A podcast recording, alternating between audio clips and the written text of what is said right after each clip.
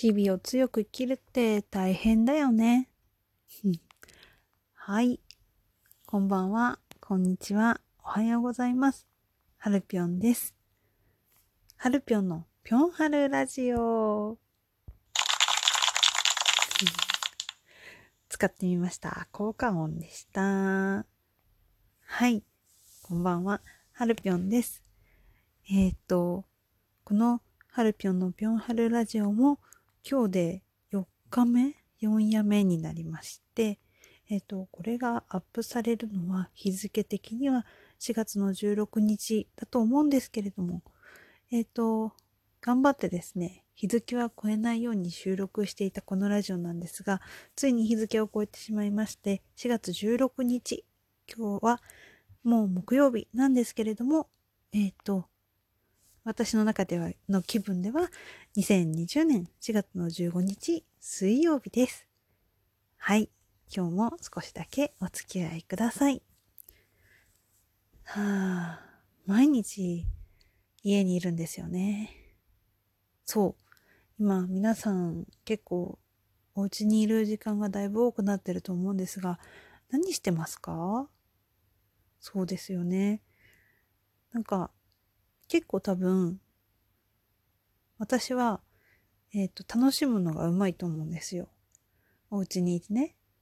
あの、まあ、よく寝てるんですけど よく寝てることは多いんですけれど、そうじゃなくて、まあ、家で例えば料理をしたりとか、えっと、自分の好きなことをやったり、時間がないとできなかったことをやってみたりとか、そういうことを、うんと、今、こういう世の中だからこそやっていたりとかしているんですけれども、うん、毎日やっぱりポジティブに過ごし続けるっていうのはやっぱ疲れちゃいますよね。はい。なので、と、今日何喋ろうってすごい考えて、なんか今日はちょっと元気になれなかったんですよ。うん。だから、えっ、と、今日はですね、このえっと、ラジオトークっていうアプリを使って、これ、は、えっと、収録をしてるんですけど、で、そのままラジオトークで配信ができるっていう、いい、いいアプリだなって思ってやっているんですけど、えっと、なんか、ラジオトークのアプリ、多分知らない方も多いと思うんですよ。なので、よくなんか最初に配信する人がやってるラジオトークの使い方みたいなのを、えっと、やってみたいなって思いました。はい。えっと、まずですね、うーん、ラジオトーク。これなんかあの、アプリがあってもなくても聞けるよってやつで、えっと、アプリがある人はまあ、わかりやすいんですけど、普通に再生ボタンがあって、聞こうと思うときで、聞こうと思うときは再生ボタンをピッて押せば、えっと、聞けるようになってます。で、ちなみにこれ、最高でも12分っていう、えっと、最高12分しか録音ができないようになっているので、あの、クロート向けというよりは、あんまり喋りに慣れてない私みたいな素人、一般向けの人におすすめな、えっと、アプリということで紹介されてました。はい。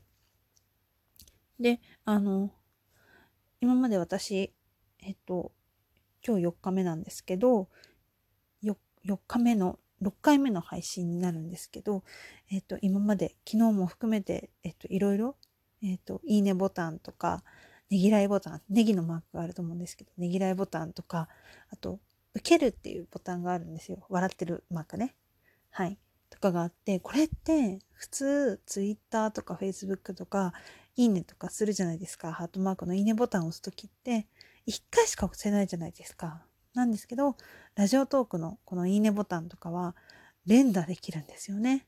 これがすごい、すごいキュンとするところだなと思っていて、あの、まあ、見方によってはもしかしたらそうじゃない方が分かりやすいのかもしれないんですけど、連打したい時あるじゃないですか。いいねが一つじゃ足りないみたいな。そんな時はめちゃくちゃ押せばいいと思うんですよ。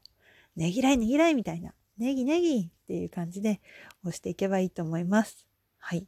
で、その下にですね、差し入れボタンっていうのがあっで、これは、えっと、有料コインとかを多分使うんだと思うんですけど、Twitter とのアカウントを持ってる方は簡単にその人に差し入れを送れるシステムになっています。で、差し入れと一緒に、あの、コメント応援メッセージみたいなのも非公開で送ることができて、えっと、それに差し入れをもらった人は、えっと、メッセージを返すこともできるっていうような、ちょっとそれは、うん、オープンではなくて、クローズした場所なんですけど、こっそりメッセージを送って応援してるよっていうアピールをすることもできるようになってます。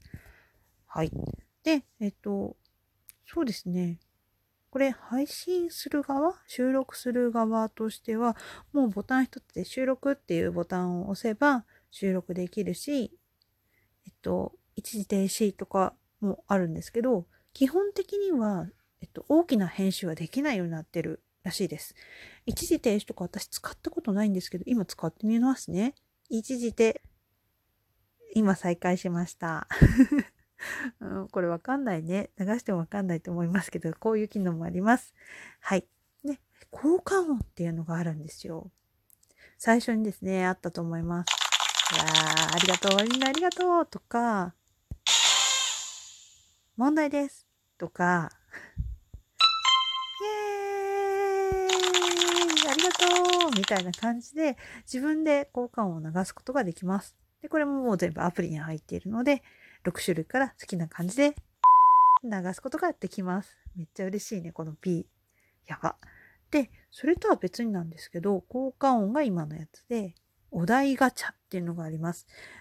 えっと、まあ、毎日何を喋ろうってなると思うんですけど、お題ガチャっていうのを押すとですね、今押したんですが、東京オリンピック見るとしたらどの競技っていうふうに、えっと、お題がいきなり出てくるんですね。他にも、自分の一番古い記憶って何って一個ずつお題が、このお題ガチャっていうボタンを押すと出てきます。次、明日死ぬとしたら最後に何する 何します？何しようかな？え、お味噌汁、お味噌汁飲むかな？うん。でも、なんか、この、最近の時節柄、明日死ぬとしたら最後に何するって結構差し迫った近い話題ですよね。私も毎日寝て過ごして、このちょっと暇になってしまった毎日ね、寝て過ごしてダラダラしてたけど、これ明日いきなり何かが変わってしまったら終わるよねって思って、なんかちょっとマインドが変わってきました。だからこのラジオトークも始めてみたりしてます。みたいな感じで。お題ガチャっていうのも結構面白いです。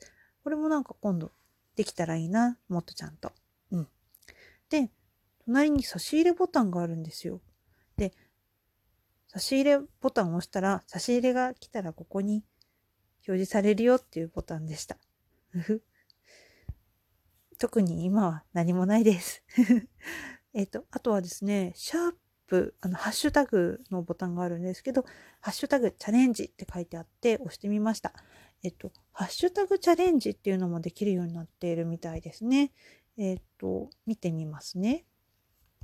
いろいろあって、あの、ラジオトークの中で企画が組まれていたり、するんですけど、今だとハッシュタグひどい失恋、えっと、波を聞いてくれっていうアニメが今やってるんですけど、この波を聞いてくれの中で、えっと、ひどい失恋っていうお題というか、ことがまあ話題になっていて、これにひどい失恋について、えっ、と、投稿したりとか、あとはですね、ハッシュタグインドアのすすめ、うん、今ですね、5月6日までのトークのあれで、インドアのおすすめとか、あとはですね、最近これを買いました。逆に距離が縮まったこと、命の次に大事なものとか、いろいろなハッシュタグがあります。